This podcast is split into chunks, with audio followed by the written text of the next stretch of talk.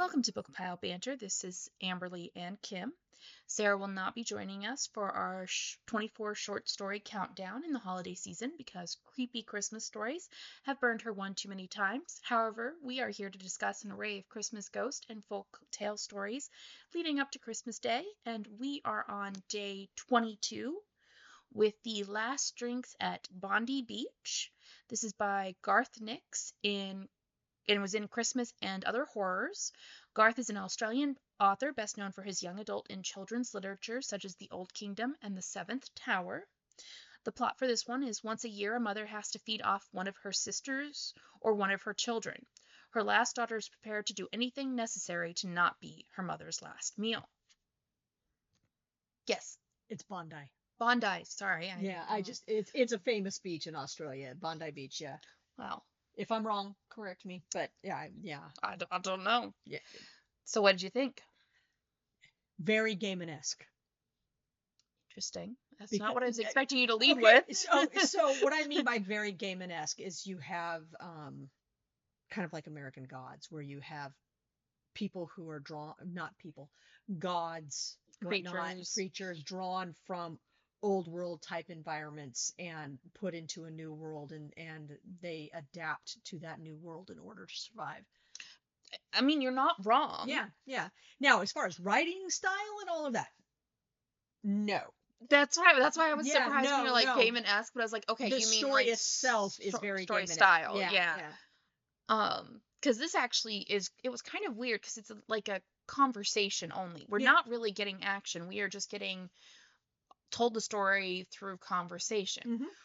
which can be done. It's actually I remember in high school being taught with uh, there's a South African story or set in South Africa where two people are talking about like elephants and stuff, and it's purely dialogue back and forth. Yeah, and, and most teachers will do that to teach you how to uh, in high school to teach you how to um, write in ways where um, you use descriptors to carry the conversation in between he said said and, And she she said Yeah. um so yeah that, that's a that's a a teaching thing that is done where you find those types of, of conversations in writing so Yeah. that people can learn how to do it Yeah. And so that's what this one reminded me of was Mhm. very much that style, which was really off-putting in the beginning because I had a really hard time figuring out initially where they were because I didn't know the author was Australian. I wasn't. Um, Yeah, I don't know what something told me. Well, one, I know what Bondi Beach is. yeah, so- well, at one point it eventually mentions, I think, Australia, but initially I couldn't figure out. you know, I know Bondi Beach. I I knew as soon as I read the title it was Okay. of Australia. So then the little hints about the bright sun and all of that. Yeah. Oh, well, in Sydney. Oh, the okay, first sentence. It's dark Okay, in the garage the rock and sealers being hard to come by in Sydney. Yeah, but it, it's still like I was. Okay, now I remember 'cause it's, it's been a little bit since I read this and we actually recorded this episode. I was thrown off as to what kind of creature they could be in Australia. Right. Which is which is where I get the The very Ga- Gaiman- Gaiman-esque yeah. part of it is is it well I I won't even say Gaiman-esque because because Gaiman-esque implies a writing style. So yeah, very American Gods, to where you have that that displaced entity entity. that is from ancient times. yeah. Um, sorry, I just my children sometimes. Um, she put the cat food over there, and it's not in there tidy. oh, so, it's driving me nuts now. however, I did once I got settled into the style. I was actually mildly fascinated by this almost vampire-like creature. Mm-hmm. in Australia because I was like, that just does not seem like the best place to be a vampire. Yeah, you can't go out at night. You can't. Yeah, yeah. Yeah. Or not, not, not go out at night. Uh, it, as explanation, because I have a feeling I'm going to say a lot of really stupid things. Um, it's Thanksgiving Day. We're when recording, this. uh, I have been cooking since whatever time this morning. Yeah. Um, to include late last night, and I'm I'm tired, and we're only partway through the day. Yeah. But anyway, But yeah, so I, I, I was like, well, this is a really strange and fascinating creature to put into this location. Mhm. And then the idea that her choice, she won't feed on humans, yeah, um, was also really interesting because normally when you think of vampires style, and I don't think she was supposed to necessarily be a vampire. I tried to like look up what kind of creature she was, but I couldn't find anything. So I think she is more of a like a I would think, and and I'm not being specific on this. I'm Yeah. being very general on this. Yeah. More of a succubus type type thing where you're you're feeding off the energy or whatever Yeah. another creature. Um, and it was fascinating this idea that this creature ended up in a location where she can't easily access her food source. Um, and not only that, but she has a diminished food source that she is just further depleting in her hunger. Um, so the mother in this concept I thought was really interesting, and I almost kind of wish there was more descriptor because I would have liked I think for a purposeful short story,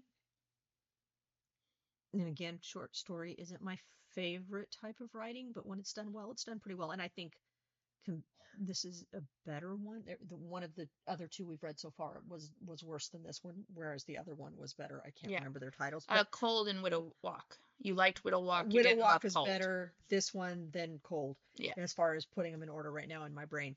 Um I don't I think the the descriptors would have um I think they would have drawn away from the starkness that was meant to be this story. Um I think it would have weighed it down. I think it would have almost required too much in order to to explain everything that was going on. Yeah. Um, so I, I think for the format that this story was intended to be,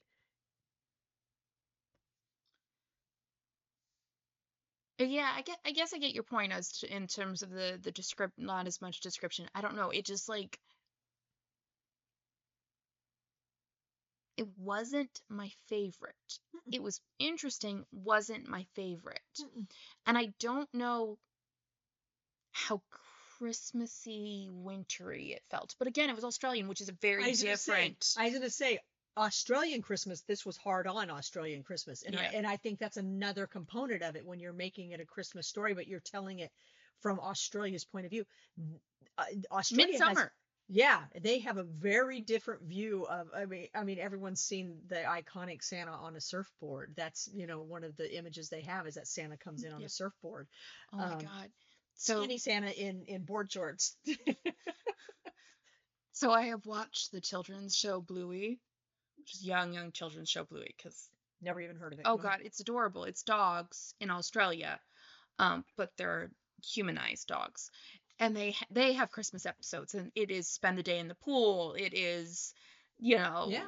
Christmas is come or Santa comes on the porch. Like like it's like a completely different concept, and so like that helped me with like processing. Which is really funny because you did your youngest years on the island of Guam. Yeah, and we were literally and this is new year's day not christmas because we did christmas in the house but you were on the beach new year's day um you and Allie trotting off into the water and i'm like pulling you back saying okay you can't just keep walking there, there is a limit here um funny enough just talked to sarah about that this week as we were Yeah. taking the train down to san diego but it you know it um it was a formative part of your younger years. However, you very much like the cold, I do. snowy, uh, cozy in the house, fireplace type of Christmas. which is So, really funny because I think that comes down to a nature versus raising situation, and by by nature, well, I I wouldn't say that because I think nurture also. I I I would have skewed towards cozy Christmas. cozy Christmas rather than Our heritage leans us Yeah. towards Oh, yeah. cozy Oh, Christmas. oh, Nothing about our heritage No. screams sit on the beach. sit on the beach. However, you have sat on the beach. Yes. the in the middle of, of what would be Winter. winter. um for us but yeah. yeah, No, I love I love a more cozy Christmas. Um, which is part of what made this story kind of like I liked it because it was different Right. and I really had to think about that difference. Um, but at the same time I was like this is not quite what I was anticipating. Yeah. Which is where I almost liked Cold a little bit more because the vibe of Cold was more what I would expect for like a wintry apocalyptic setting versus this, which had like vampires but summer. Yeah, yeah, I, I I hear what you're saying. However, I do like experiencing different things when Yeah. I read, and so I Yeah. did. I did. You don't really think of getting an Australian Christmassy type story, or even think about what you would expect within that story. So to have one presented to you was nice. Was very nice, Yeah. So Um, was, and I liked the twist at the end. I really liked the twist at the end. we can't talk about it. Yeah, yeah. I mean, we can, yeah, Yeah. say it outright. The the daughter um knows it's either her or her aunt, and um that's going to get eaten by her mother, and so the aunt and the daughter band together and turn it on the mother. So yeah, and feed her human. Yep. Oh, is that what they? I Yeah, yeah, yeah, yeah. They fed her, fed her Okay. human. In fact, I remember. Let me see here. I don't know if I still have it to that spot if I had moved on to the next one. but yeah, it was it was um it was an interesting story.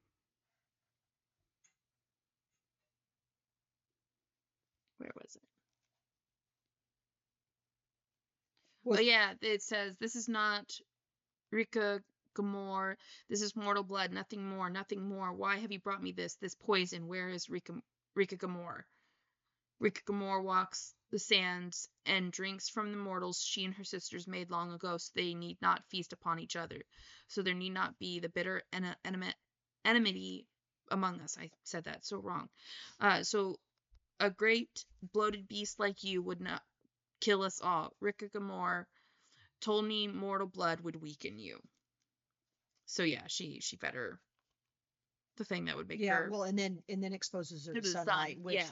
everybody comes to the conclusion that means because of vampires you're dead. So Yeah, well, and, and, and it's, it almost makes me think, um, like, like predecessor to vampires, because it definitely doesn't ever explicitly say vampires, but it definitely gives vampiric vibe Yeah. with the blood and the sun and all of that kind of stuff. Yep. And I think the author in his notes.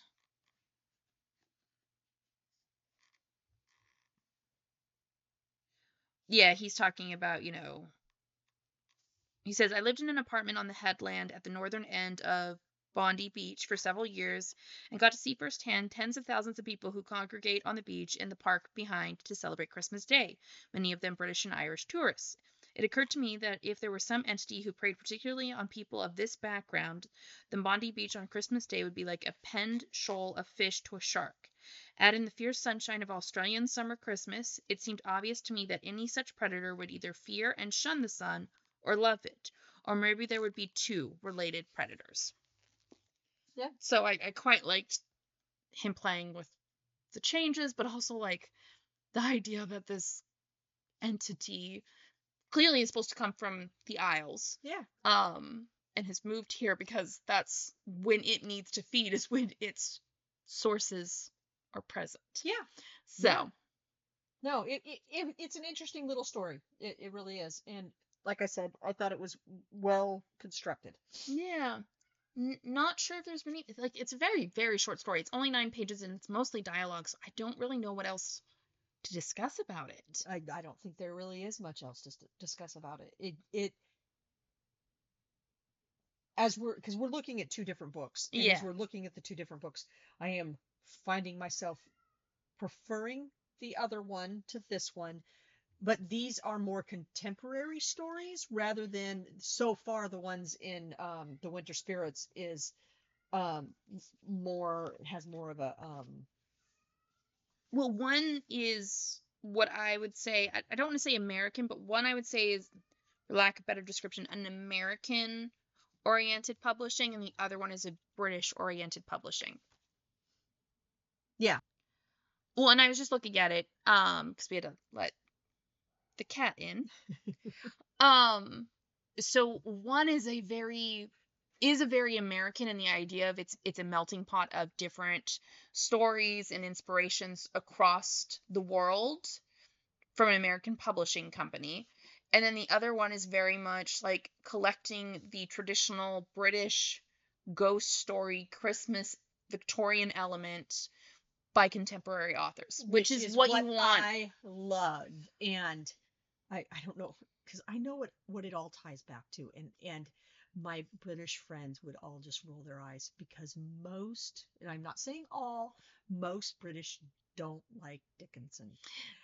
They or Dickens, Dickens. Yeah, they don't they don't like that era of writing. They don't like the stories. They they think it's very um, stereotyping of their heritage. But, But- those are my origins. And though there is still, I think, in Britain, a love for eerie stories at night. It's Yes. a very European thing, honestly. Yeah, the idea of it's very cold and dark outside. And at least back before there were TVs and stuff, the idea that Well- you would scare yourself. even stories in Europe, because one of the traditions of Iceland is, uh, I think they call it book night. Yeah, that's the American translation or the Yeah, English yeah, translation to it. Where for Christmas Eve, You exchange. you exchange books and sit down and read. yeah. Whatever book it is you you got from somebody else, you sit down and read a book that night. You don't. love that idea. Yeah, yeah. You don't you don't turn on the TV and watch you know It's a Wonderful Life or Yeah. whatever. You you sit down and read a, A book. Yeah, and it Which doesn't have to be the- Christmassy. It's just a book. and it's the longest night of the year and Yeah. in theory is what you're doing it for because well they do it for christmas day but it probably had origins in winter solstice which is the longest night um so yeah it's but yeah and i think i think so far with christmas and other horrors we haven't hit That's the name of the book. yeah um we haven't hit the stories that i am looking forward to. I'm looking forward to seeing what stephen graham jones does. Um i'm looking forward to more of the celtic austrian scandinavian stories that are hinted at in the introduction as being in the book.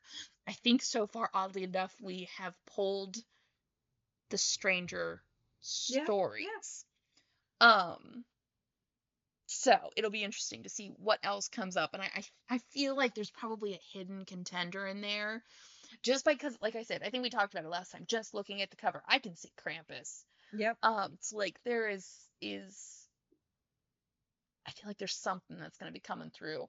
Um there might also be a jewish one. Yep, because it looks like menorah menorah. um so like i don't know i'm hopeful Can I just say that I love the fact that Krampus is becoming quite the thing. oh it is yeah I, I love I love the idea of Krampus. I know everyone thinks Krampus is demonic, but that is that is not what Krampus is. Um, and I love I love watching the Krampus parades on TikTok as the Krampuses run around and beat people with switches. Um, but that's not demonic demonic. no, I know. beat by something isn't demonic. it's such a German way to encourage good behavior in others. Watch what'll happen to you if you don't. um, but it's funny because it's not the only other, only culture that has that. There is also the um. Oh, I can't think of their names. Or like the the like the sons. There's like 13 sons, um, that will come into a house and like take things and move things and destroy things and like all of that kind of stuff. Um, God, I can't remember what they're called, and it's gonna drive me nuts. Anyway, Anyway, uh, so any other final thoughts on this story? no, no. Okay, well then, on that Oh, note, oh, no. Did you stop? No. No. It's funny. So Sarah and I went down to San Diego and we met Martha Wells. Yeah. Guess what book was sitting on display in the bookshop we were in? Christmas and other horrors. Yep, yep. Yeah. I'm like, it's haunting me. It's haunting me. Sarah thought that was pretty funny, and she's like, "You're the one who signed up for it," which you know Yeah. is Sarah. Yeah. But anyway, I, I just thought I mentioned that you know we're not the only ones touching this book. Oh no, yeah, it, Yeah. it's. I'm curious to see if it, it's popular. Um, this editor, so this was edited by Ellen Datlow, and she actually before this one did a collection of short stories that are all Shirley Jackson inspired. Ah, Yeah, so it's modern authors doing their take on Shirley Jackson. ooh, That was we- so well received that then she got approval to do this one. Well, maybe we do that one at a later date. Maybe I don't think we could get Sarah to do it. So I meant you and I continuing this kind of little little Okay. short thing. All right. So then, on that note, our intro and outro music is by Howard Harper Barnes and is called A Snowflake's Tale from Epidemic Sound. Don't forget to like, rate, and subscribe to Bookpile Banter on Spotify, Amazon Music, iTunes, or whichever platform you listen to your podcasts. We'd love to hear from you on any of our social media platforms, such as Instagram or TikTok. You can find us at book underscore pile underscore banter. And don't forget, we'll be back tomorrow with the next short story.